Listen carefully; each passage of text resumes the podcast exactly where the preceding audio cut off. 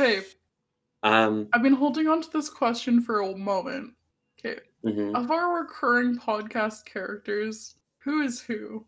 We have three beautiful characters in a beautiful love triangle. Who's who? In our podcast. I think I think that Matt is the Brian Eno of this podcast. It's one I always bring up, so I'm I'm okay with being Brian. Matt Eno, is the guys. Brian Eno of our podcast. I don't know who would I'd be. I think you're the Les Claypool of the podcast. I guess I guess I do the the best. Claypool? You I think do I'm the best, best. You do the best Les Claypool. I have no idea. what- You do. I have no idea what uh Brian Eno sounds like, so I'll just gonna just gonna literally vibe right now. that makes, that And I think me that's all he does anyway. That's true. That makes me the Alan Vega, but I can't do a New York accent, so I've never heard him speak other than sing. hey, I'm podcasting he's here. got basically. So, so Annie, when you were when you were getting more ketchup for your for your fries, Devlin and I were talking about uh potato chip flavors, and we were wondering if um Ketchup all, flavor. all Oh, wait, if, we uh, need we need some context here first. We context. need- Okay, hit it. there was a question on Twitter the other day where it's like name the four genders, and I responded mustard, ketchup, salt, and pepper. And uh, So I asked Devlin just now, was like, would all dressed be the non-binary? I think all dressed would be gender fluid. Gender fluid? I dig that. Okay. Well, that's funny because that's actually my favorite too. So screw it. Live your life by your own rules, all dressed. What about ketchup flavor chips though? I mentioned ketchup. What gender is ketchup? Ketchup. Just ketchup. It's ketchup. oh my gosh. Wait, was it you, Devlin, who beefs ketchup? I don't like ketchup chips. I think every other country can have ketchup chips. I'm done with them. Every touring band I've ever like dealt with, you know, like a promotional thing, they always want a bag of ketchup chips. And I'm like, why? There's so many, many better things. Is that because they can't get? Is that because they can't get ketchup chips in the states? Yeah, it's a purely Canadian thing. Yeah. Oh, ketchup chip, Shut up. unique to Canada. You cannot have. Ha ha ha ha ha. ha. Fuck you, America. oh, just, just kidding. We we are concerned for your well-being. I love Yeah. America. I am. I love you, America, just so you know. America, fuck yeah. Fuck yeah. I mean, Save something. I have some, I have some takes, but this is not the podcast for that. Oh, I have takes on America too, but this is definitely not the podcast for This- that. this- these aren't the takes you're looking for. We talk about so many American bands that we can't really rip on Americans. Sure, I I can can. rip on You know how you, you know how I rip on America? Free healthcare. getting petty Not that the in free here. healthcare is good, but also, that's in bad taste. Like three thousand people died yesterday. Yeah, that's oops. Uh, yeah, Sorry. yeah. We hope Love everybody's America. doing okay out there. Yeah, it's it's been a hellish two months. It has, and now we have murderous hornets. I was just saying that I hate that nickname for them. Like, yes, Well, it's it's better- scary. Would Sorry. you prefer them to just called Japanese hornets? Because then there'd just be some latent fucking excuse to be racist towards the Japanese. True, kinda but true. Yeah. That is true. Yeah, I hadn't thought about that. But you could also just call them giant hornets, and everyone knows what you mean. But murder hornets. But like, they don't murder. You have to be stung at least forty-two times for you to die. Oh my I god, like how really? Like a specific number too. 42. Isn't that the number from Hitchhiker's Guide? Is it? yes. Yeah. Oh my is. God. What if the hornets the are trying to of tell us something? The meaning of life is to be stung forty-two times by a Japanese giant hornet. Jeez. Yeah, that's they're intrusive. They are, and also they're loud as shit. Are Yeah, At they? you're least right. you know they're coming. yeah, I was gonna say. Oh, they're already here. They found a bunch of them last year and the year before that. Why are we just hearing them about this now? I've been hearing about it for like two years. I feel like that's a Reddit thing. Like Reddit just decided to start talking about it. But so- also, Devlin is like our biology forestry person. So, Devlin went to biology Environmental. school. No, I didn't. University, you mean? What? I did well Oh, in biology, you? and now I'm going to go to biology oh, I was school. going to biology school.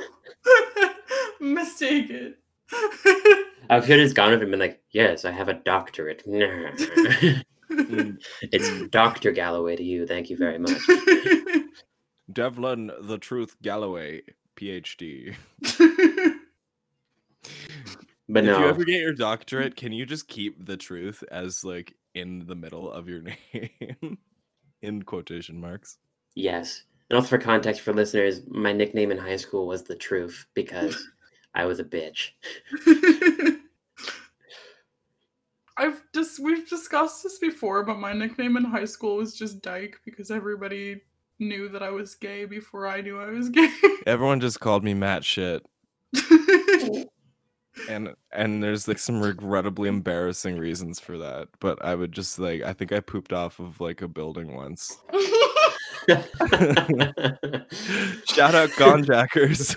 oh my Jesus. End of that tangent, though. Murder hornets is an inaccurate name. They are giant hornets, and they're terrifying and murderous. But it's still a dumb name. it's like a Unless fear mongering name. It's one hundred percent the fear mongering. title. Oh yes, unless it's the song title of the band we're today. It could be a good song title. It's true. Hi. Hi, I'm Annie. You didn't let me introduce the I kinda podcast. your vibe. okay, okay. Okay. Hi. okay. Now I'm gonna draw it out. Hi. You're welcome. The music is good. Uh, I'm Devlin Galloway, and I am joined by my two friends. um, hi, I'm Annie, creature from the Black Leather Lagoon, Negrin. And I'm Matt the Mad Daddy Lane. I forgot to go up with sorry, sorry, sorry, sorry. My name is Devlin Garbage Them Galloway. Yeah! Oh, here we go. Oh man. As today.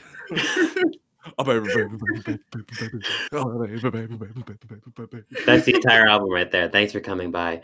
yeah.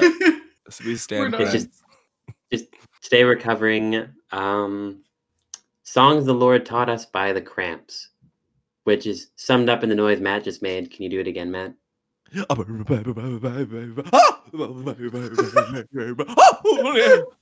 That's the whole album right there. Uh, this album was my pick. Um, I wanted to keep in line with the goth shit that I've been picking, but I also wanted to pick something that's like because we've been so heavy for the past couple of weeks. I just wanted to pick something that was just kind of silly and fun. Yeah, we're getting real down in the dumps. Like there's a global pandemic, and we're just talking about like problematic people and really heavy topics. I, I want to know what the deal with the trope of trying to sound like Elvis is in this genre of music. Like, why is everyone Mm. always doing like the But I don't know. watch out, man? I don't know if it's entirely that though, because it's just kind of like that classic southern rock and roll blues type, like R and B, early rock and roll, prototypical type of sound. Though I don't think it's. I think it just gets equated with Elvis because he was the most popular of that era for this type thing, right? That's true. It's just Elvis Yeah. is the only person I can think of that sang that way. If the oh hero, oh, hero, you know, like I think know what I mean? like some people who are getting close. Like I was listening to a '50s like top jukebox hits thing last night. Hmm. Yeah, and like Chuck Berry was kind of getting there. Not Oh, completely, fair. but they did have those elements for sure. Mm. that's fair. I think well, the I personally think that the reason there's so much like Elvis influencing this like like this Rockabilly. band and this genre is Rock and roll because he's kitschy. The Yeah, band, true. the Cramps themselves are kitschy, and I think Elvis to an extent is really kitschy. Oh, Elvis Ro- is so kitschy. For sure. Have you seen his memorabilia? My Oh my God. god. Oh my or like the God. suits he wore near the end of his career, like the fucking Mm. white power suit. Oh my Jesus.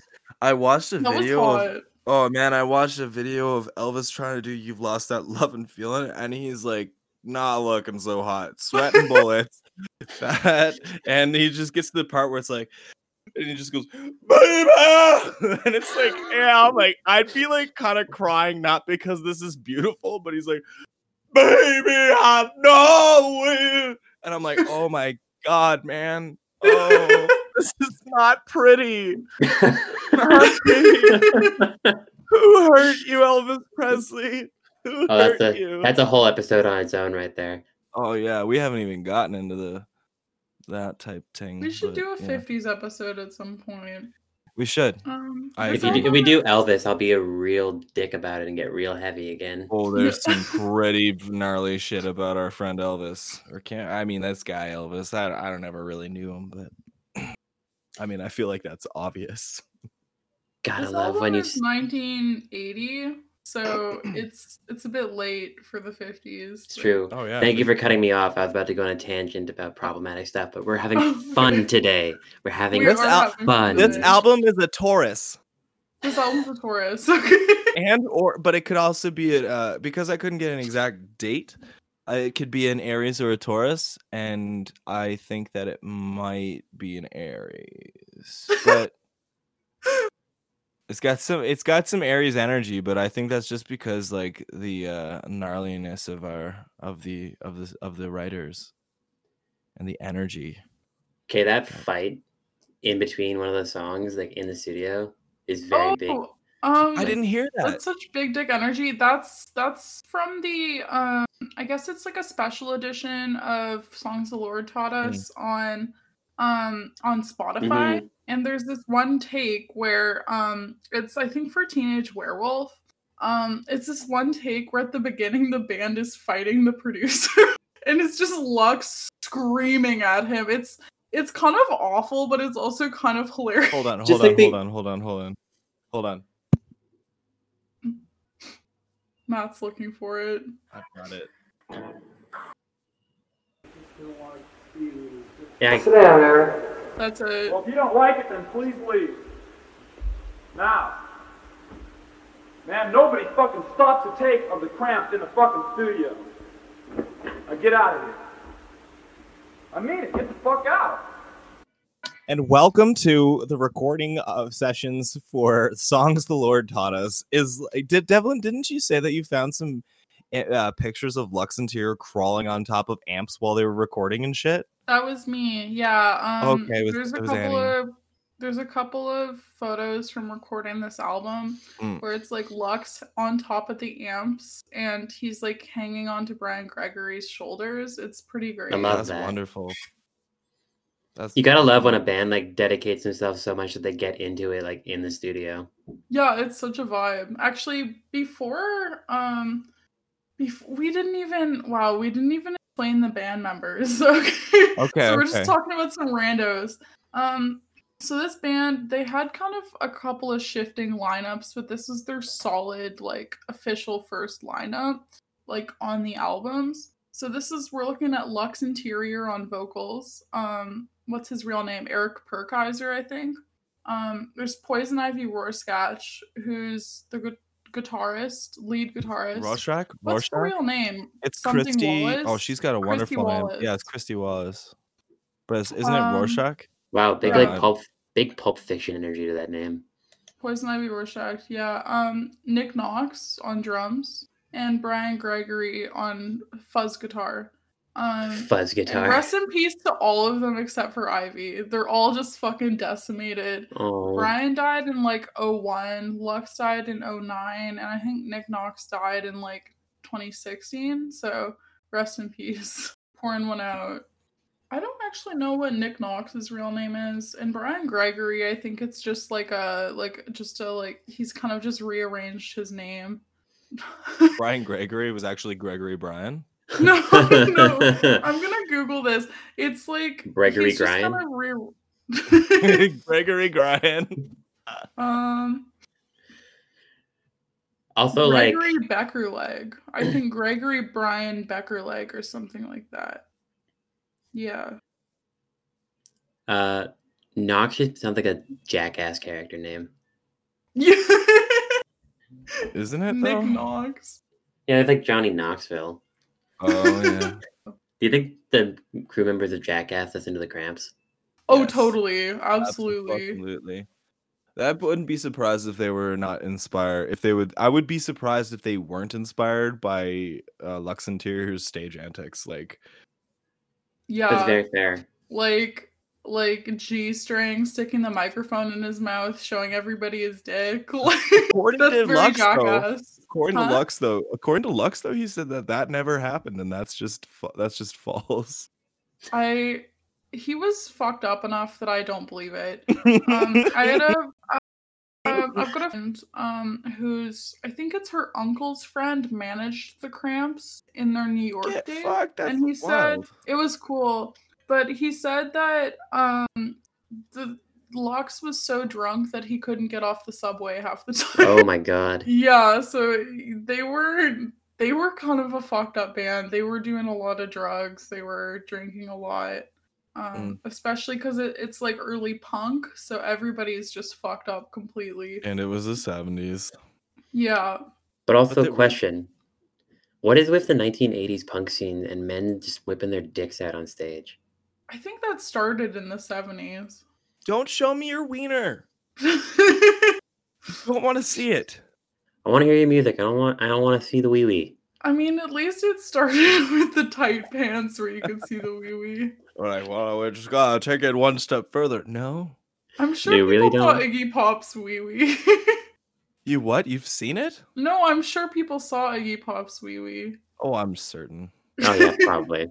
He's pretty much naked when he goes and plays anyway. Have you seen those memes of like people turning modern Iggy Pop's like stomach muscle wrinkles into like faces? yeah. No, why haven't I funny. seen this? Oh my shit! I'll find one for you after the pod, Matt. Um, So, I'm gonna give a rundown on the album. So Give this is that the very rundown. first psychobilly album, which is kind of a cheesy genre. But um, the Cramps didn't like to be called psychobilly; they liked to be called like rock and roll or. Which is funny because they, Um, they like Lux really- to- coined that term himself. Yeah, he did, but he didn't like to be called it. Um, so this this album came out in 1980. It was recorded in 79, and the band started in 76. So they were on the um they were on this New York circuit of like Max's Kansas City and CBGB's, like these really big punk venues. I'd love to talk Max's Kansas City later. That's the fucking cool ass venue. um so this is I just kind of picked this because it was like a fun and a like a goofy record. A lot of the songs are like just kind of they're like horror themed. They're kind of like um I compared it to like watching a John Waters movie. like it's kind of um it's like kitschy, it's freaky, it's filthy. It's just kind of like being silly and gross for the sake of being silly and gross. You gotta Um, love it. this was on this was on IRS and it was recorded in Memphis. Um so a couple of these songs are like absolute punk classics. Like I was a teenage werewolf, which I'm not sure. I don't think we're talking that song. But um it's a kind of a punk classic. It was produced by Alex Chilton, who was um who was from Big Star and he produced some pretty cool records actually.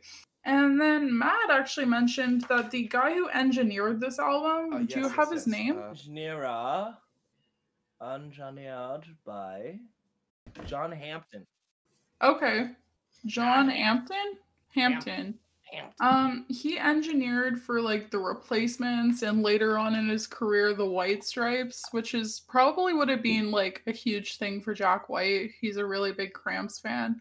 Oh, do you Um, which imagine? is cool Could as you shit. imagine how annoyed John Hampton would probably be with Jack White constantly bringing up that he worked on the first uh, Cramps album? Oh, dude. So Uh, much so that he brought. I think I've shit on Jack White before on this podcast, but goddamn. and, and he still loves him though. I think it's like, I do. but, the, I have a soft spot, but I also hate him. So but he also brought him back for the Ron Raconteurs album, Broken Boy Soldiers, as mixing engineer. So that's a good ass album. Not gonna lie. yeah, that's a good one. I only really know "Steady as She Goes." The Yeah, the first, I think Jack White's career from like '97 to 2010 was good, and then anything past that was just like, what the fuck are you doing?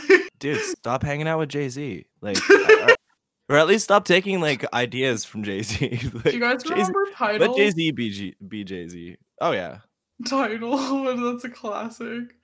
Oh yeah. That's Oh still fuck, I rocking, man. forgot about Tidal. That's still rocking though. I think. No, it is. I definitely released my record on it. Me too. You can find it. You can find us on Tidal.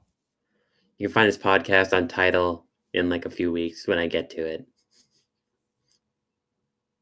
I'm not gonna actually do that. God. Okay, the only single on this album was Garbage Man, which Devlin fucking loves. It's my Devlin favorite won't Shut song. up about the song. I It's love it. actually- It's actually my favorite song on this record too. Um, and then there's a couple of covers on this album. So like Fever, it's like an old blues standard that was like recorded by Little Willie John. There's a Sonics cover on Like, here. Um, the Cramps just kind of they were functionally half the time a cover band. They were just kind of playing what they wanted to and the stuff that they enjoyed and the stuff that they were raised on. And uh, Which is sunglasses really after dark as well Um, is another one. That's a cover? Uh, technically a cover according to friend of the pod, Beer God or Beer Good, uh, Delta. Beer Good Delta. Uh, Sunglasses After the Dark is two songs. Lyrics were lifted from Dwight Pullen's Sunglasses After Dark, and the music from Link Wray's Ace of Spades.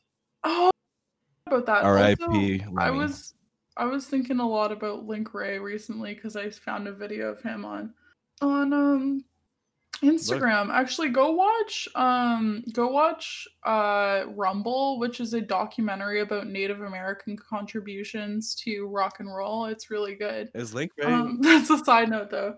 is is Link Wray? Yeah, Link Wray is uh I don't actually know what I like background it was, but he's Like what- native. Yeah. Yeah. Okay. Yeah, he was Or, like what band he is from? Okay. No, You it was guys just Link Wray, cool guy. Um, do you guys want to get into the background of the band a little bit? Yeah, let's 'Cause do it. I've got some fun facts. Um, so they kind of they formed originally um because the first the first three members of the band were Lux, Ivy, and Brian.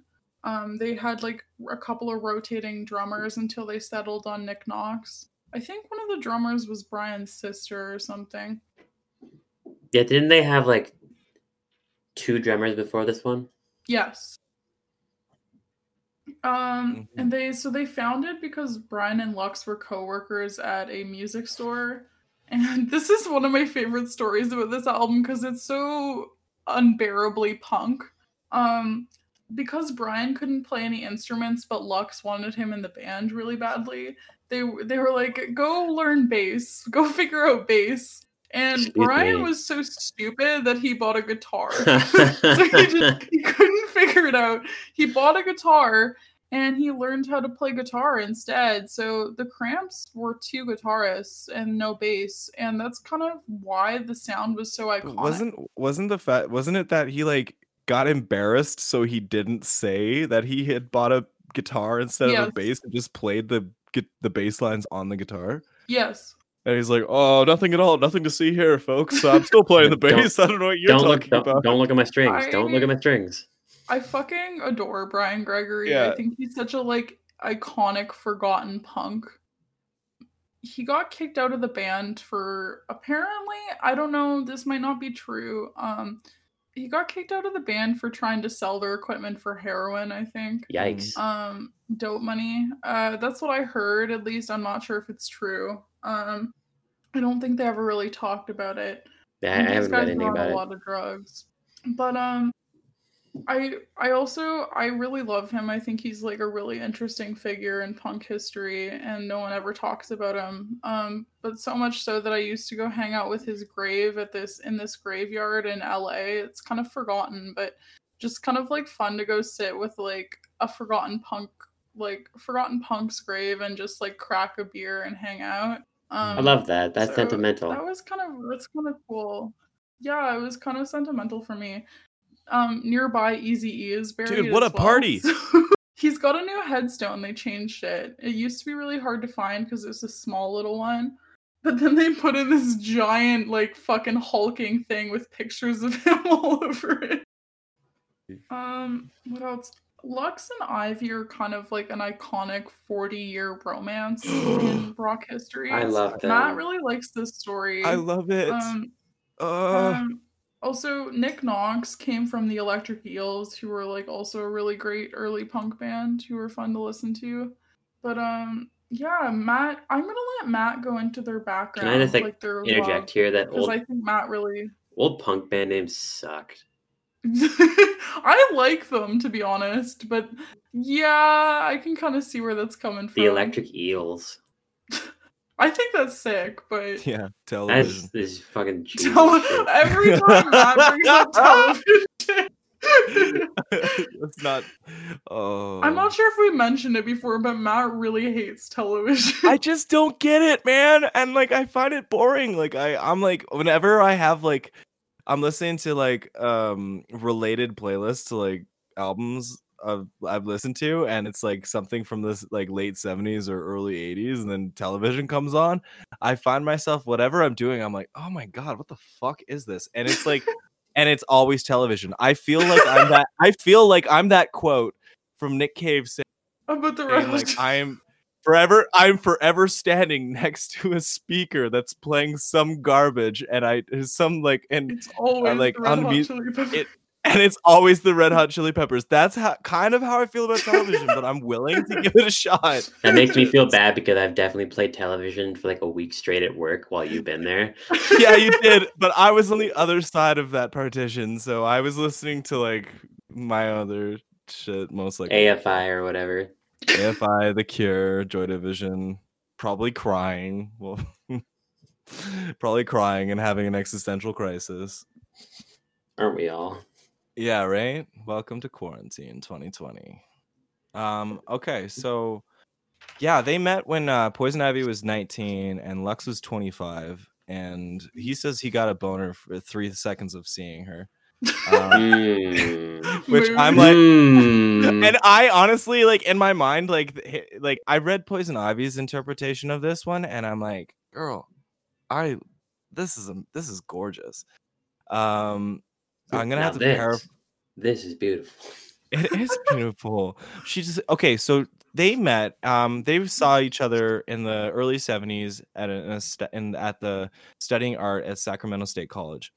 And the funny thing about this college was that basically, like, they had like, uh, they had classes called the Sacred Mushroom and the Cross, and it was basically like a Bible class, but the Amanita muscaria mushroom being about Christ and its metaphoric That's value and like, pretty 70s Sacramento. yeah and Oh, then yeah. all, but but then like so what happened is that like they saw each other around and i'm gonna try and blend these two in together but the two accounts together because i did read both of them voraciously and then almost and then i had to like take a break because i was like will i ever find love i want this but um Slight biology, slight biology intake here.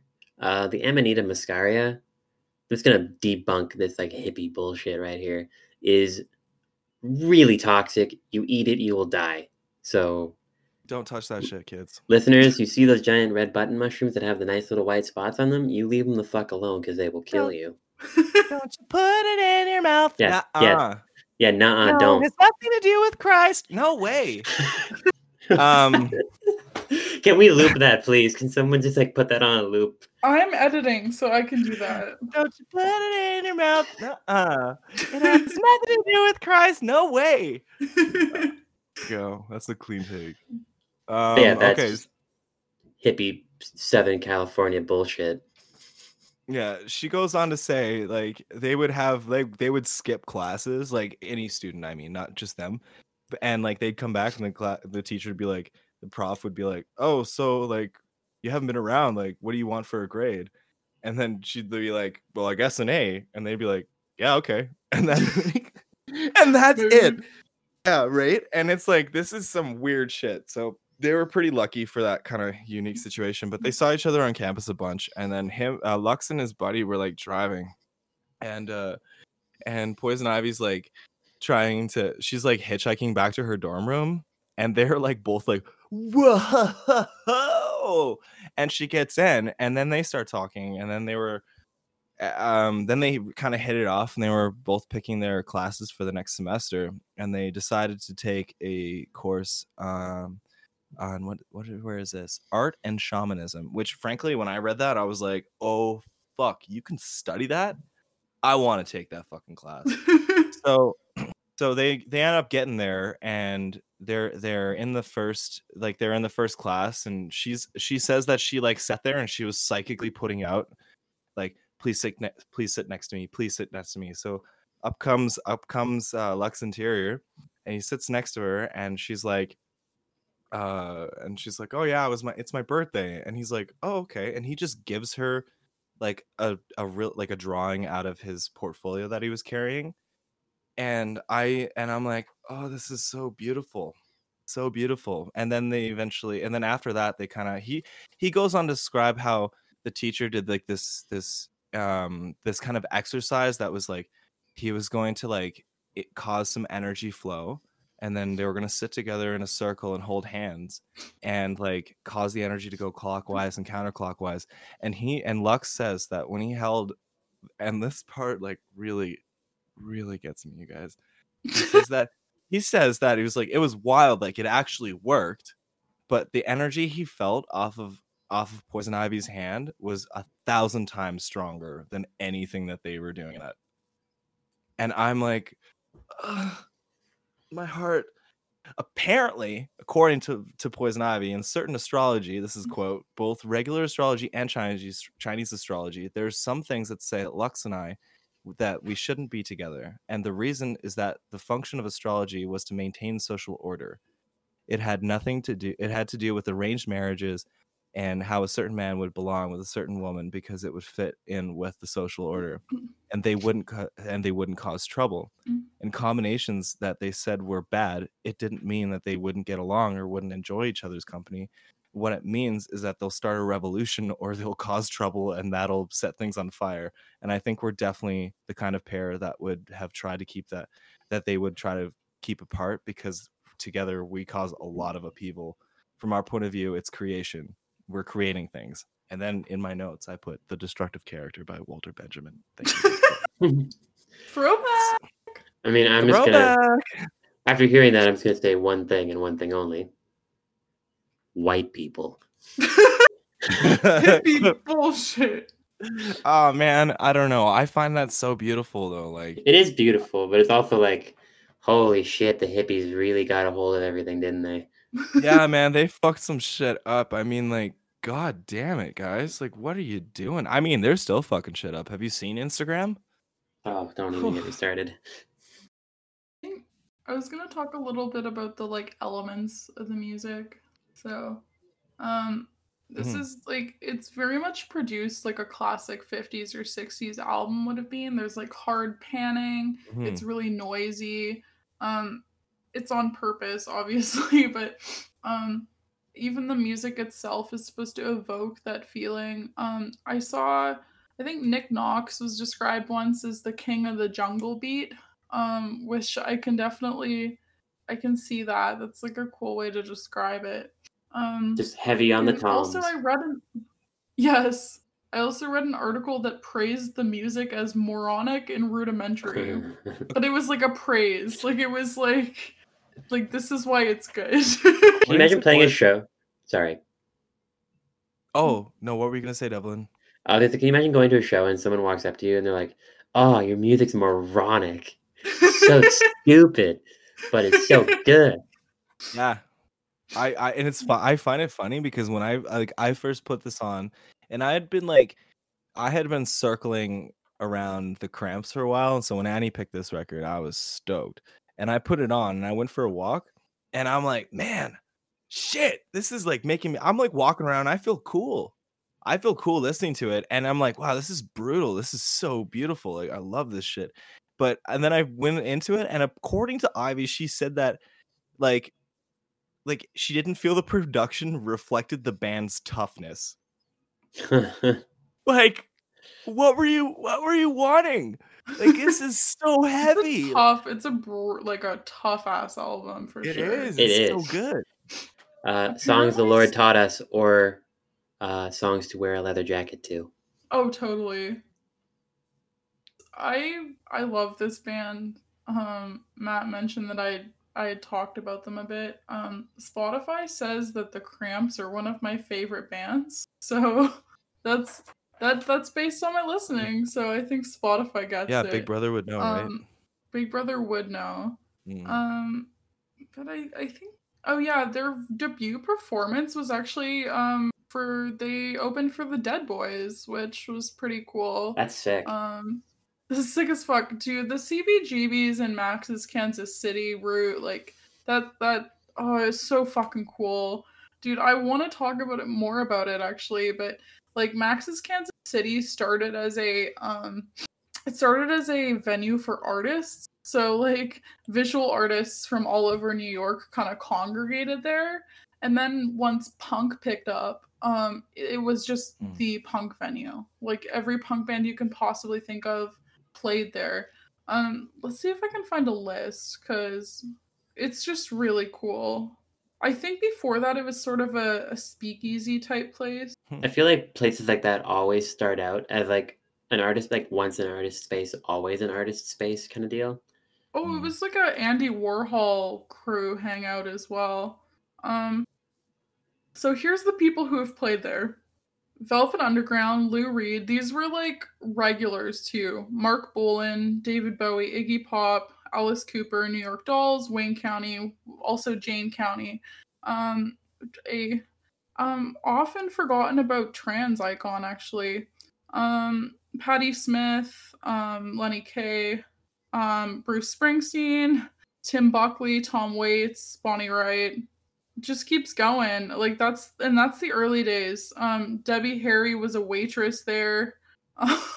um, and then once punk picked up, it was like um, it was like the Offs, Suicide, um, the Ramones, the Heartbreakers, Television Yeah. uh talking heads the cramps the b-52s misfits the damned were playing there um sid vicious played a whole bunch of solo gigs there like this place was really really fucking cool and that's kind of it was that and cbgbs that the cramps came out of You know, just because you're in the 70s, like late 70s punk movement in New York City doesn't mean you're great. I'm sorry. I just can't get into the into beefing television. I'm sorry, I can't get like I'm, I'm you're you're like you're like no name brand Velvet Underground. Go home. God, like I mean, I uh, like Marquee Moon, but I don't like any of the other songs. Marquee Moon is a beautiful title. I was like, you know what? I want to get into television. Let me see this Marquee Moon. Oh, that sounds so good. Partial to the moon. But like I'm- I'm I put it on, I'm like, I'm like what? Jeez, the cramps though. The cramps. The cramps. The cramps. We'll get to television another day. Yeah, you said that Oh, I'm so gonna make you guys- I'm gonna make you da- guys do Marquee Moon. That'd be so mean. I mean, I love I'm- Marquee Moon. Yeah, I'm fine with it. If we have to do it, we have to do it. Oh, oh I just got an idea, but I'll save that. you said that so sinisterly, like, oh. Yeah, it'll be like so unexpected for you guys. I'm gonna. Oh, I'm gonna write that down. Okay, one sec. I think Matt Matt pulled Matt sent us this really great interview with with Ivy from 1990. Mm. That's Nardwuar. Yeah. I think it's 90. yeah, yeah. It's really fun. Like I would recommend listening to it. I only listened to a part of it, but I just fucking love Nardwuar. So Nardwuar. We're, Nardwuar. we're, we're calling. Do do do do. Do do. We need you, we need you to come dude for us. Oh, Please do for us, Nardwuar. I just want a Oh, single please. dude. I want to I want a dude from the Nard. Oh. bless your heart, Nardwuar. A, a, a Canadian icon, a Canadian treasure. Sorry, that's really, that's what honestly. it is. Come Have you the guys ever met Nardwuar? Often. Vancouver. I You've met okay. Nardwuar often? I never run into him, and I'm mad. Okay, well, you just beat the shit out of my story because I was just in the same room with him with him watching Willis Earl Beal. But like, damn, Devlin, I've been to so many evaporator shows and I've like Oh, that makes sense. ran into him at UBC like at least six times. What Oh, the okay, yeah, yeah. fuck? Oh, hey, Nardwuar. Jealous. Oh, hi. I don't know. I also used to be way more confident and actually talk to people after shows instead of just sit in my corner. So you know, Yeah. Nardwuar, Nardwuar. Nardwuar. Nardwuar. Nardwuar. Nardwuar. Yeah, I've ran into Nardwuar several times. What was about the interview with Nardwuar and Poison Ivy? Oh, it was just good. Nothing about it. It's just good. I would. Okay. I. Th- I. Yeah. I don't know. Even Lux has gone on saying like he he's kind of like off the rails sometimes, and Poison Ivy kind of like brought a little bit of class to him, and he felt like that's like you know she she's just like more level headed and wise and classy. She's so wise. I think we should talk a little bit about it, but I think she is the band. Like she is Oh, the she Cramp. managed. Oh, yeah. She she She did managed everything for them. She wrote everything. Like she Annie, you, I have a quote from uh, our friend, uh, your one of your faves, uh, Kid, Kid Congo Powers, Ah yes, love. who recently celebrated a birthday. Happy birthday! And Um, he and Nick Knox had the same birthday. Um, Oh, wow. Kid Congo Powers was um a later or after Bryan Gregory, he was the guitarist for the Cramps. So he, also also a gay icon, everybody.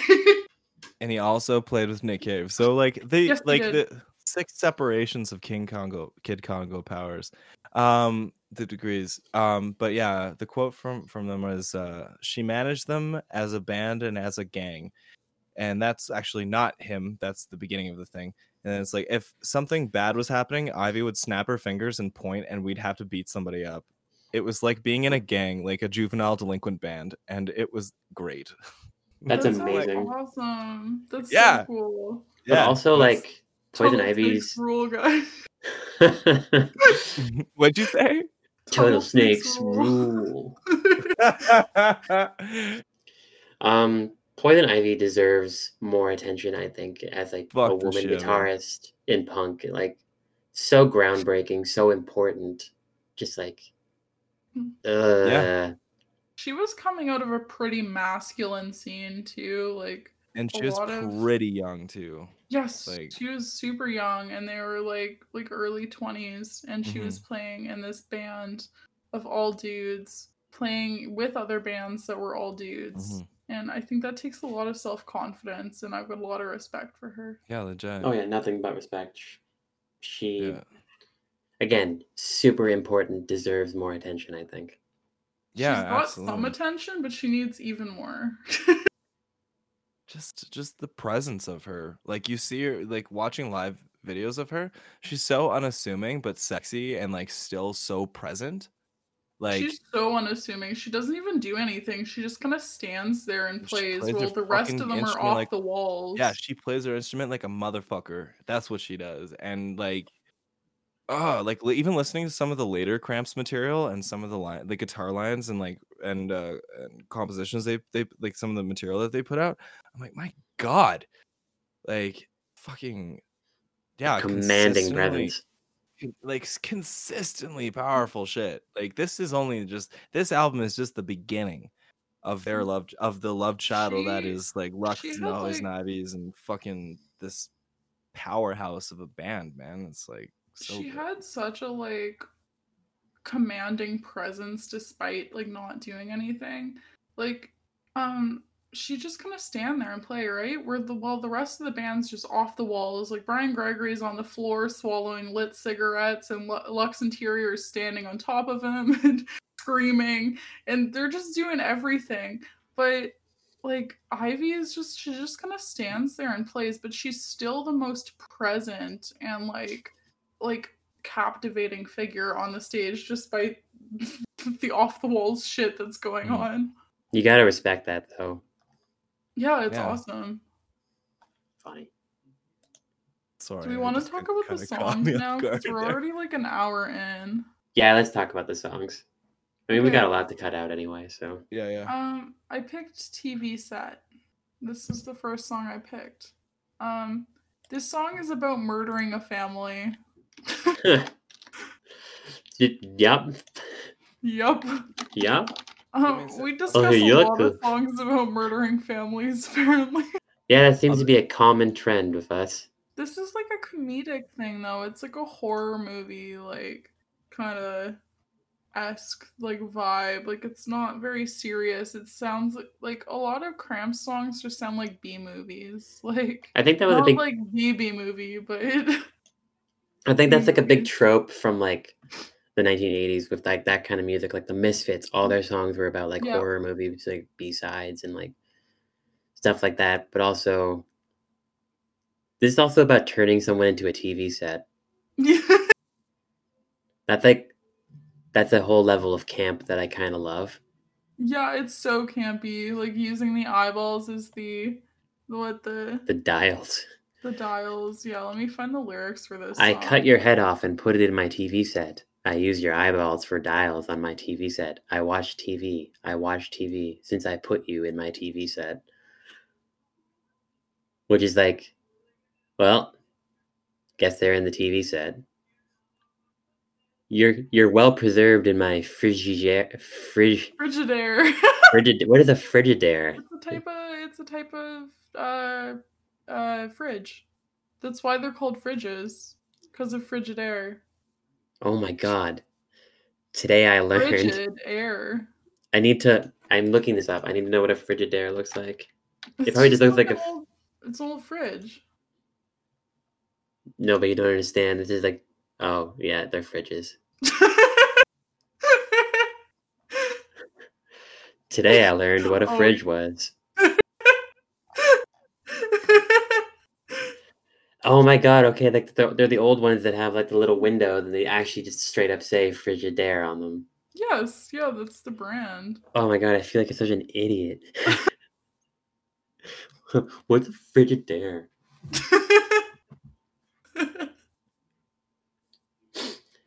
But this song, if anything, I my one complaint about this song is that a lot of songs do kind of sound musically similar. oh yeah. That that whole like da da da da da da da da thing. Yeah, I think that's most of the album and most Cramps albums. I think it's just that's what rock and roll sounded like. I think they they like really similar to like the Misfits or um or oh man, what band was I thinking of? Oh, if it'll it'll come to mind. Um, they were just kind of keeping with this one sound that worked for them. That's they fair. Did that for their entire career. I mean, it makes a lot of sense. Like a lot of sense because you know, don't fuck with success. No, exactly. on Um, G- on Genius, this this page is different because for some reason it turned the entire page orange. There's uh no comments, sadly though. Aw. You hate to see it. I'm You I'm low on ma- to see it. I'm low on material if I can't read the comments. So we're gonna do my new comment uh, section that I've been looking for. And we're gonna go to rate your music, and we're gonna give me a second here. Uh, the cramps, and we're gonna go down to songs Lord taught us. Now let's see the comments. a great dumb bunch of fun with squawking feedback. Just like I always suspected, Elvis Presley didn't stop living in 1977. He didn't stop taking drugs either. He obviously didn't stop taking drugs. See, everyone else sees the Elvis Presley connection too. yeah, oh totally. Also, another comment this is one of the most creepily sexual albums you'll probably ever hear. it's somehow sexy and also really creepy. It's super creepy. I think they were just that Um, was just kind of what they were trying to go for is like that like overt sexual tone that was like present in uh, a lot of early 50s and 60s rock. Yeah. It's true. It's really hard to Um, talk about these songs when there's not much online about it. Yeah. No, Yeah, there's just- actually not a ton of material about songs Lord taught us. There's lots of interviews with the Cramps and a lot of history on them, but there's not a lot on the actual songs. No. And maybe it's one of those things where it's like the songs weren't the actual show, but their personalities and their energy was the actual show. Oh yeah, totally. Oh, I don't, I don't know though, because like the music is fucking pretty badass. Like if you think about it, like Poison Ivy is like writing in like the early for the at least for the first album, she's still like she's still baby like at that point and then like once you get through like the middle of the 80s and stuff like that and and you got like uh stay sick coming on and shit and it's like the the the, the badassery it, it did not stop it just continued to blossom like she got even better as a producer and a songwriter and and a player Okay, this the shredding she does on TV set, like there's this weird noise shredding she does, which is mm-hmm. really sick. It's so cool. And I think like the beat with the floor tom and I mean, this is most the whole, most of the album. It's just so cool. It's like it's like taking rock and roll and making it punk. And I don't think there was a lot of bands that actually did that cuz they were either like classic rock and roll is what I'm talking about. Like taking 40s, 50s and turning it into punk. Okay, so like when I think of classic rock, I think of like bands like Led Zeppelin and all those fucking dinosaurs. Like love like you know, I do I grew up listening to a lot of that stuff, but what they're going for, they're going for like Blackboard Jungle released like the the film released and Rock Around the Clock was like the hit from that movie. And when uh I think it was uh Haley Haley in the comments, they they did it. I'm I Yep. yeah, yeah. So when they did it, they would play shows and kids would destroy the venues. They would fucking tear up the seats. Like there was kids fucking in like in in the washrooms and people destroying things and he was scared. He's like, I don't know what the hell I did. Like I'm just trying to play some music here and like kids are like bringing in like baseball bats and beating up the fucking venue. Like and that's and that's like the kind of that's the kind of legendary myth making type of energy that they were going for like uh, they were really really Yeah, like it's so super cool. It's what they're emulating. yeah they, they're trying to like like it's like they're trying to emulate what like the energy was to the music that wasn't exactly how it sounded what the effect that it had they were trying to like make music that was the effect that was like kind of trying to emulate the effect of early rock and roll and how it was like this crazy Yeah, I talked earlier about Link Wray, and Yeah, like yeah. he was really well known for people tearing up the Oh. venues and people freaking out. And um, actually, um, his song Rumble um Mhm. Freaked people out so much and incited so much violence that it got banned from this radio. There's no lyrics in that song. the, the first it's like three chords. And apparently like like people just freaked out about rock and roll and I think that's what the cramps were trying to emulate. Well, it's three was chords. cool. But every time he played them, he would up the tremolo on his uh, Fender reverb amp or whatever it is, his Fender I Fender think amp. he like he cut holes in the he popped holes in the um in the cones so he could distort the distort the sound of the of the um the guitar. God He just damn. popped holes in the in his cones. Yeah. Well, that was early distortion. They th- someone I can't remember where, but someone pushed a pencil into a fucking speaker and was like, "Yeah, that that that's good." That's Uh, there we go. Write that. Write that one down.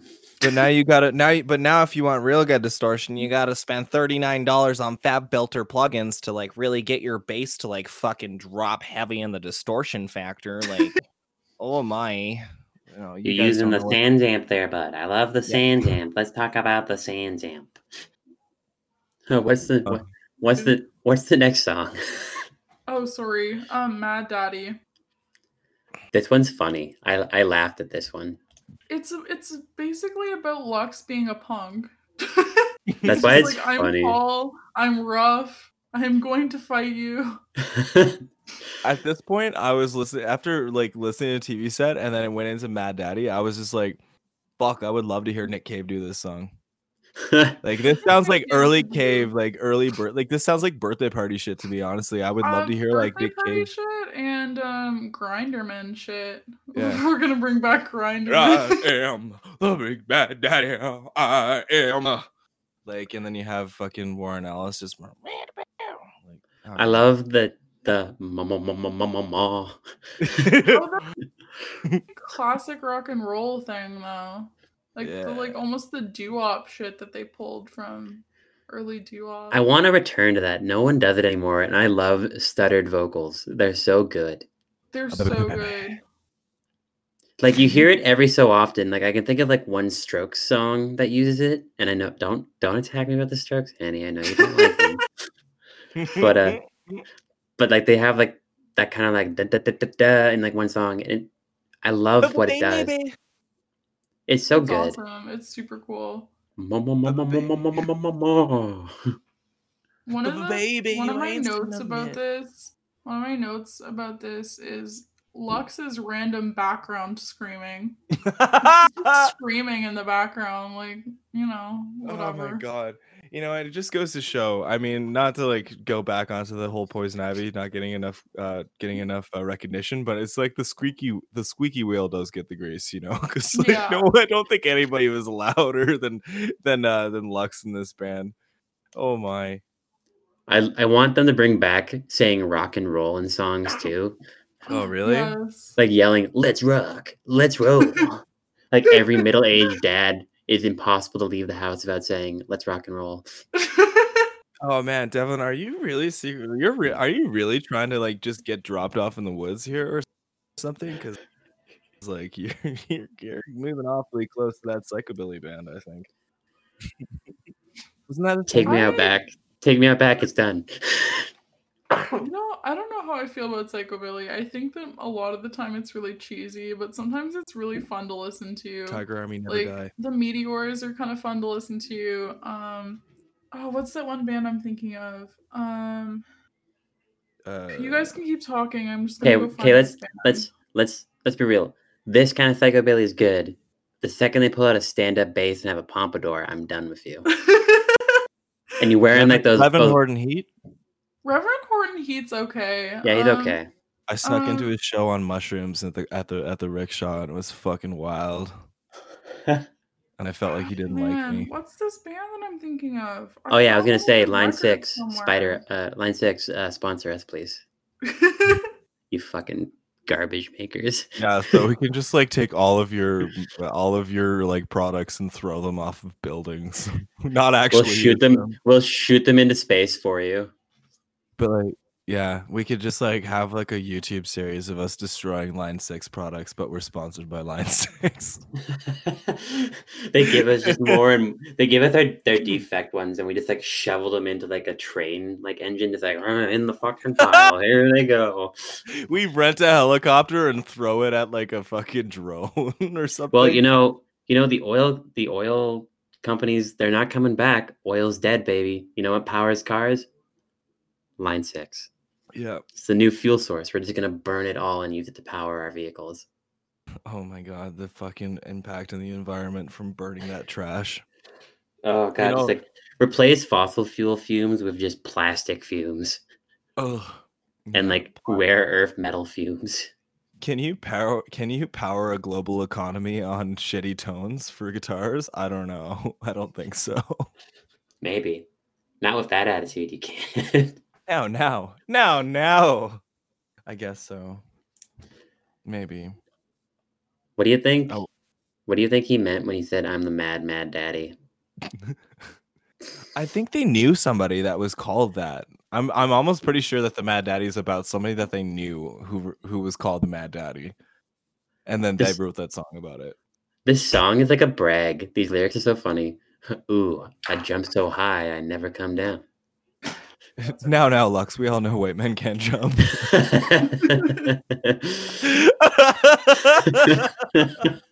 okay, wait, hold on. Pete Pete Myers was uh uh was uh, a disc jockey for and during uh America's golden age of rock and roll uh radio. And the ma- and he was AKA the Mad Daddy, the wildest disc jockey from America's golden age of rock and roll radio. A cat. This is me reading an article off of Nostalgia Center. A cat who drove around in a pink Cadillac, pink Pontiac, wearing a Dracula cape and Batty Bucks bat wing sneakers. That's Icon. that is Yo, sick as fuck. and this guy looks like the dr- like he looks like he looks like uh what's his nuts from uh I know I keep saying that. What's his I, nuts? I- he looks like that kid. He looks like um oh shit, what is his name? The the kid with the glasses from Stand by Me. oh, damn. Yeah, you know, you know, who- you I know who I'm I talking I know- about. Yeah, I know who you're talking about. I can't remember. Come on, Google glasses kid, Stand by Me. Isn't that isn't that Corey Feldman? Corey looks like Corey Feldman grown up in but like like he like but Have you if, seen like, Corey Feldman in the Angels? Oh, I have unfortunately. Oh, unfortunately. it's so good. Oh, there's memes there. Um, but like, um, apparent. Okay, oh my gosh. So the greatest scientist of the 20th, 20th century, Albert Einstein, Einstein, was estimated to have an IQ of 160. That's officially genius on the measuring scale of human intelligence. Mm. Pete Myers, aka the Mad Daddy, boasted an IQ of 172, ranking him higher than Einstein in the high genius category. I really wish I would have discovered this article before we were fucking recording because he actually would like throw on Link Wray and Howlin' Wolf too. So That's sick as fuck. yeah, it's pretty I- fucking dope. IQ is so funny. That's such like screaming Lord Sutch energy. Like, like what the fuck? I have an IQ of this. I'm like, yeah, but you're a fucking piece of shit. I'm sorry, you lack any social skills or whatever. Why don't you use that intelligence to fucking be good with people? oh. Sorry, sorry, incels. Um, do you guys want to talk strychnine? What's Yes. strychnine? Um, What is strychnine? It's a poison. the poison. Oh. Um, so this song is originally a Sonics song. Mhm. Um, who were like proto punk, a proto punk rock and roll band. I love the Sonics. Um, I do too. I love the Sonics. Um, Here comes the Sonics. Perfect album. oh, it's Yeah. such a good album. Listening Um, to it earlier, so it fucking The goes song, off. Like, the song came out in '65 on "Here Comes the Sonics." Mhm. Um, it's kind of like a great choice for this band because it's the roots of punk, and they're thrown back to the '60s. Um, and the song is about slurping poison. Um, which I noted was funny because punks, eh, 70s punks used to drink the nastiest moonshine you possibly could. Which kind of Did a, explains a lot. did a lot of punks go blind? Yeah. Uh, strychnine is a highly toxic, colorless, bitter crystalline alkaloid used as a pesticide, particularly for killing small vertebrates such as birds and rodents. Yep. So it's just like pesticide. This is a pretty iconic song. Like I'm sure people have heard this before. Oh yeah. Um, like some folks like water, some folks like wine. It's a garage I band like the classic. taste of straight strychnine. Yeah, it's like it's definitely a garage classic. Yeah. It's not like much to say on it though, to be honest. Yeah, same thing with the next one. I was wanted to talk about Fever. It's basically it's also a cover. Oh man, though, but like strychnine and the sunglasses. Uh, was it sunglasses at night? Fuck. What? the- the- Sunglasses after dark. Sunglasses. Thank you, Annie. I'm so sorry. Those were like my two favorite songs off of this one. And like strychnine to me, like just fucking like. I feel that shit. Like they did, like they, they. I think they really did these these like covers justice, though. I think I Even, almost like- prefer this version to the original. Maybe. I just think listened to the original today. It suits them. A little late on it, but it does suit them. Yeah, but like um even you need Fever, to listen though. to Here Comes All. You need to listen to all of Here Comes the Sonics, Matt. It's so yeah, yeah. good. Well, I was listening. I I got through half of it before we started, and it's like I don't know, um, it's fucking it's it's deadly. I don't know. I just think that this this whole uh, this whole album, like, and even the way that they talk about uh rock and roll, kind of reminds me how like when like I mean, there's must have been something in the water in New York at that time because like Patti Smith has gone off about like rock and roll preaching like preaching like like rock and roll, the gospel of rock and roll like the real shit like this is like a fucking attitude it's a way of life and it's so much like you can just kind of um you can just drink it and like these guys are just like intoxicating in the fact that they like really like if you think about what was going on at the time like the Bee Gees and stuff like that and like all of that like early kind of like all that late 70s kind of like where you know kind of soft rock it. yeah like soft rock radio is basically an entire is like is mainstream radio in in the 70s like Like there's Ooh. this one. Uh, I kind of do fuck with disco. I'm not gonna lie. This Oh, goes good. one picture- This goes good. There's this one picture of Wendy O. Williams with um, what does she have written across her chest? I need to find it. It's like Death to but you, Disco. but you some also have like, like, bands like kiss being like rock and roll all night and party every day and like bands Death like to techno pop. and then cramps and the cramps coming up being like uh y'all are just a fucking bunch of corporate like money making machines fuck you like we're like we don't need a marketing scheme to sell records and we don't need that to get an audience people know what the fuck we're about And That being said, a the- cramps pinball machine would be tight. Oh my I bet god exists. oh my god i would play the fuck I'm out of that googling that.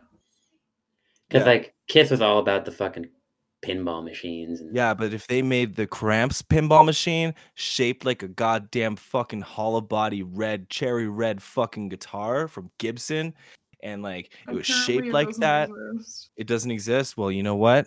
We got a they're the million dollar idea for you there, It's a million dollar idea, and it's gonna go to the Lux Interior Memorial Foundation. We're gonna build a memorial in in in in Sacramento where you were in, uh, in where you and where you and Poison Poison Ivy met, and we're gonna build this this this this memorial to your love, which is probably goes against everything that like Poison Ivy is probably about right now. She's Ivy probably- would hate that. oh yeah, for sure. We're gonna build you.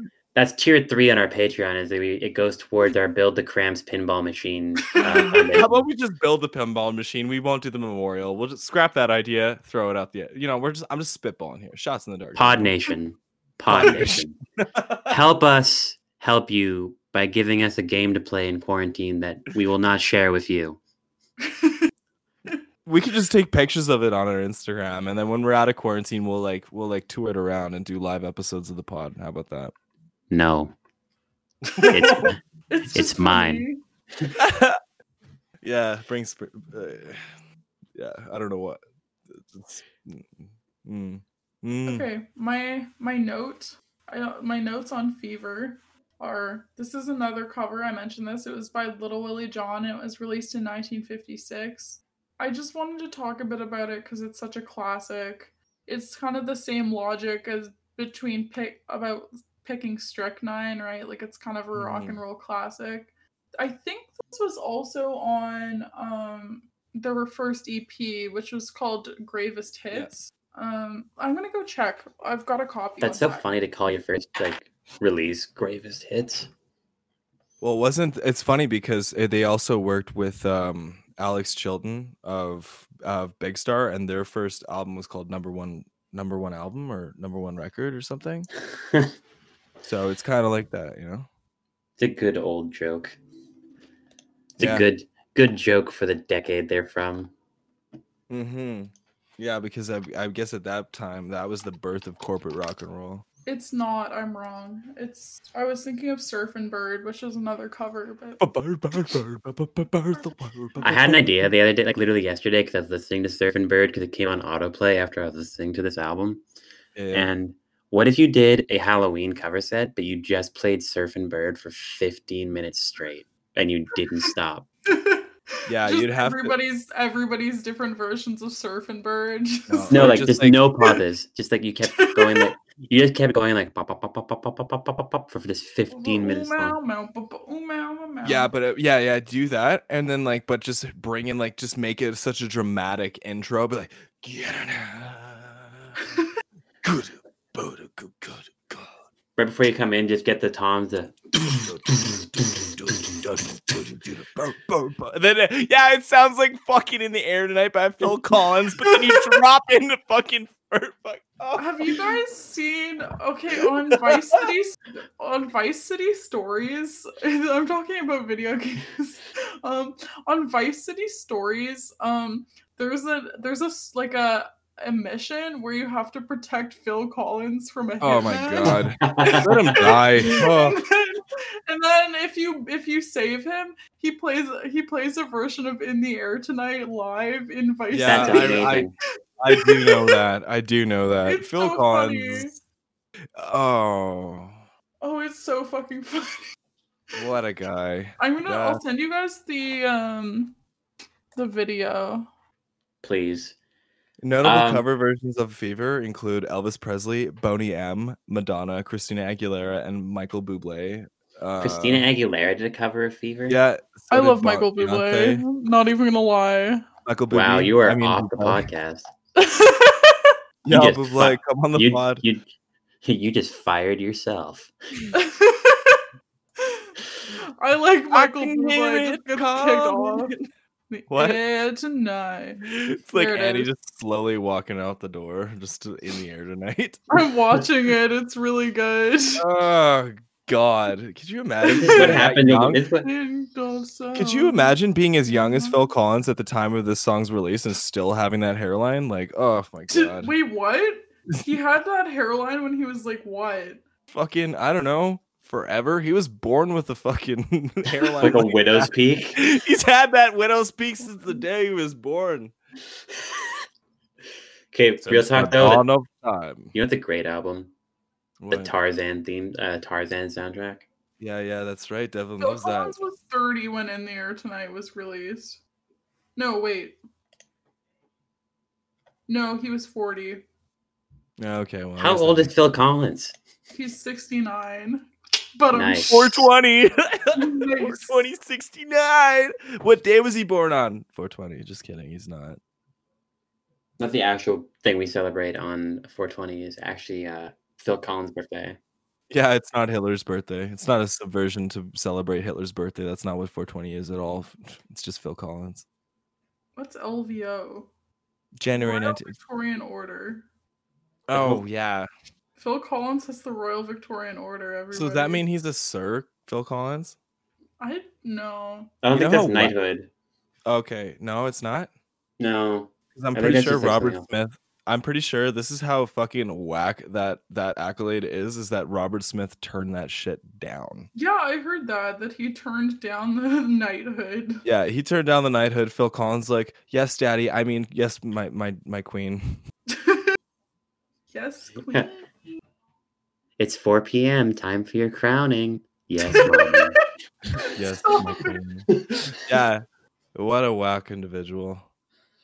But you, you know what? You can't hurry love. You just gotta wait. Thanks for destroying an amazing song. And you know what? I'll you know what? That's something I'll give to television. They didn't destroy a perfectly classic R&B tune. So you know what? Props to them. it's fair. Okay. Um, the cramps. this is what Oh. happens when we like don't have a lot to look because there's like nothing online about this record. oh, dude, I went off on it. My I've got like th- three pages Talk of notes about here. the band, which is nice, but there's not actually a lot about the record. It's Yeah, that's mostly what I meant. Like, there's a lot to the band, but the, about this record itself, there's not a lot to talk about. no, not at all. And the I don't know songs are like that. the songs are like sick, but like there's not a lot of the- I don't know how we got through this episode without talking about the fact that they played a fucking mental institution and 16 Yes. patients ex- escaped. And while the people who were listening to them were screaming Ward T because Ward T was the one that all the people who were in there for life and there was like no helping them were were from and all the patients thought that they were members of Ward T.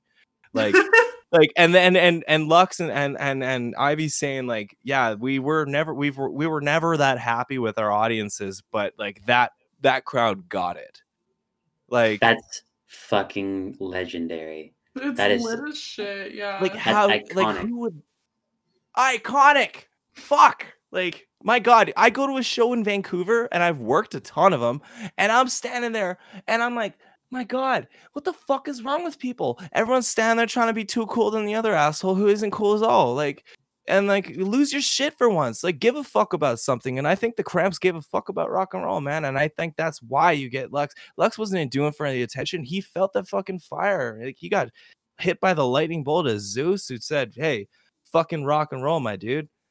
Like it's like they did every song going this is who the fuck we are. Take it or leave it That And, like- basically sums up the band, to be honest. yeah and it's that's like something that's admirable shit i think that's super cool Going back to Fever for one second, there's a very funny verse that seems to stick out to me. Uh, Captain Smith and Pocahontas had a very bad affair. But when her daddy tried to kill him, she said, Daddy O, don't you dare. I think they added that, or like no, actually they didn't add that. That was added by was that Peggy Lee? I think Peggy Lee added that. That's a Really? really weird line. Yeah, when she did it, she added that one. okay ari and peggy lee oh my god, Matt. Jesus. Oh yeah, yeah. Oh my god. Yeah, yeah. um, well, I guess we could file this episode under sacred music. I uh, go to the record store, I put songs the Lord taught us in sacred music, I leave. yeah, legit, legit. um, final thoughts on this record. Um, Annie? this record meant a lot to me when I first heard it. I first heard it because of the White Stripes, actually. Hmm. Because I was, I've mentioned it before, I was super into the White Stripes when I was like 12 and 13. And I first heard this because I wanted to listen to their influences. So I think this record has a very special place in my heart. So sometimes I find it harder to listen to than I used to. I don't know, maybe it's just that my my my interests have changed over the years, but I I always Hmm. come back to it. How about you, Matt? Frankly, I fucking adore it. I think it's so cool. I am in love with the love between Ivy and Lux. I uh, I adore it. They're like that weird auntie and uncle um who shows up at like at the family function and, and all the parents are given judgmental looks, but the kids are just fucking adoring them because they're weird and out there and so cool. Um I think they're I think they're phenomenal um and i and i think that this record is such a good launching point and it's really a statement um about like their dedication to rock and roll as an art form or rock and roll as music as a phenomena so it's it's um yeah i think it's great This is my first time actually ever listening to the Cramps all the way through. The only song I knew by them before this was "Human Fly" off "Bad Music for Bad People," Uh, And- yeah, which is a great album. that's I've gone back and listened to it. But uh, yeah, I listened to that after I listened to this. But uh, going into this, I didn't know what to expect, and at first I was overly critical. But then reading who they were as people made me fall in love with this album. And now, like when like Garbage Man comes on, I'm like, fuck yeah, knee slapper right there. Fuck yes. man I, I fucking i put press play and i hadn't done any background research and i fucking like the first like the beginning of tv set came on i'm like oh here we go you got my attention. And uh yes, please. I'll have what she's having. One of that, please. Yes. Mm. Think that's what everyone in the '80s said in like the horror punk genre. the Misfits, like looked over their shoulder, like, mm, Yeah, pretty Mm. much. Danzig's just trying to be buff Lux Interior. Danzig just looks over and goes, "Whoa, Whoa! What do you got whoa, there? Fucking Danzig. mother." Tell your Uh, children to listen to the cramps. yeah, basically. Yeah. Annie, what were you listening to this week?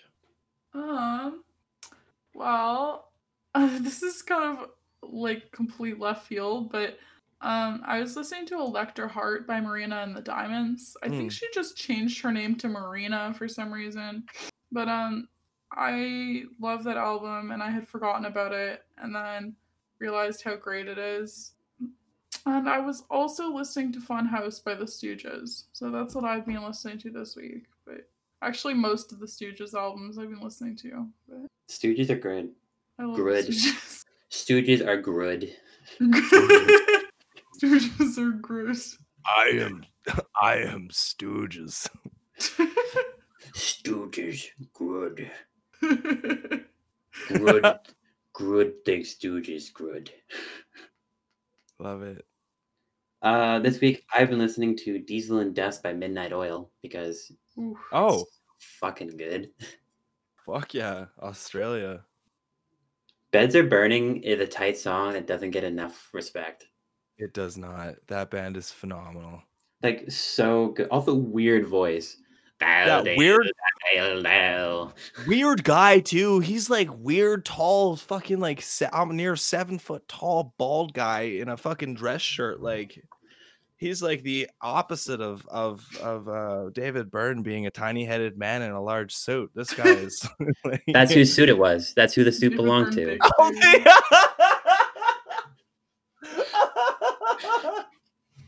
David Byrne's hand me down. He was just getting like a singer from Midnight Oil's hand me downs, and he's like, "Yeah, this does. This will do." I love that. Oh, that's so cute. um, I've also been listening to a lot of Faith No More because my Mm. partner was listening to them Oh. and getting back into them. And honestly, Faith No More is really good, but also another really weird voice band. Oh, I It's just it. love weird What is voices. I just Yeah, love weird voices. running out, but you can't help it. Sorry, what were you saying, Annie? oh, I just love weird voice bands. I think if you've got a weird voice, I probably enjoy it. Oh, it's so good. Oh, Like one of my other favorite bands is Skinny Puppy. So that says a lot about my interest in weird voices. Oh, please let us let us. I've never listened to Skinny Puppy. Oh, you have at work shit. because I played it. Maybe. Oh, you Yo, have. bro. I fucking. mm. You're sorry, That's some- I shouldn't say bro. Um, you need to um listen to at least Bites. Um, just because it's a Vancouver classic. Vancouver, British Columbia, Canada classic right there. How about every time we talk about a place, we have to say its full name? Exactly. That's not, that's not a bad idea. Sacramento, we get- California, United States of America. Oh, this is. Oh, wow. Oh, wow. Okay. You did a good This- job of that. Is this? Yeah, that was amazing. Is this how we're gonna like? is- This is how you summon Nardwuar? You just have to say the place. you full you name? turn you turn the lights off. You get a roll of cheese. You light three candles, and you go. Vancouver, British Columbia, Canada. Vancouver, British Columbia, Canada. Vancouver, British Columbia, Canada. You turn around three times. Doot doodle Any- loot doot That's doot doodle loot doot.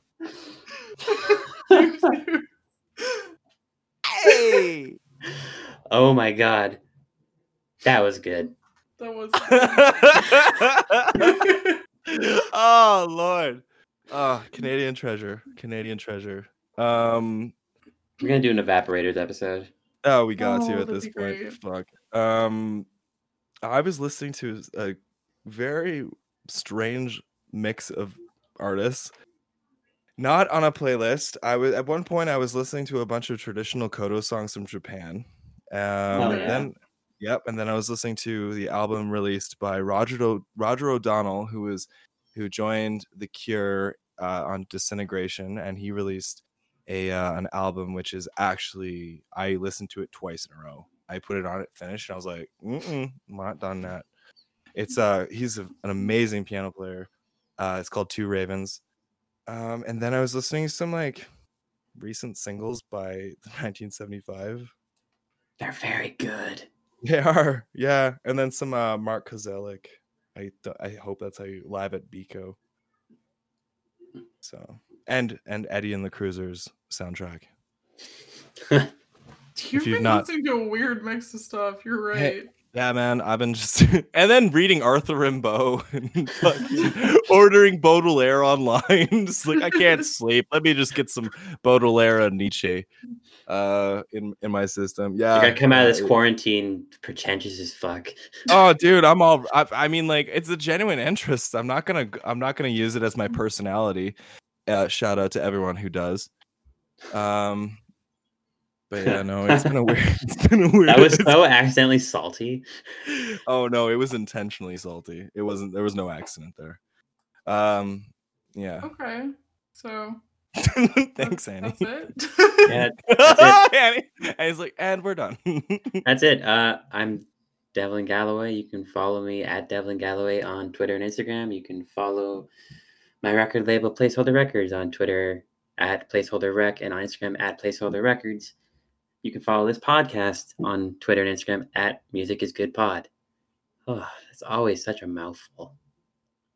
Um, I'm Annie, Annie Negran. You can find me on Instagram at John Wayne Gacy Official. What about you, And I- Matt? And I'm Matt, and you can follow me at all by HMSF, which is pronounced himself, which is with a Y like hymns. And uh yeah, there we go. Sweet. Do do do. Do do. Hey! I was a teenage werewolf. Braces on my face.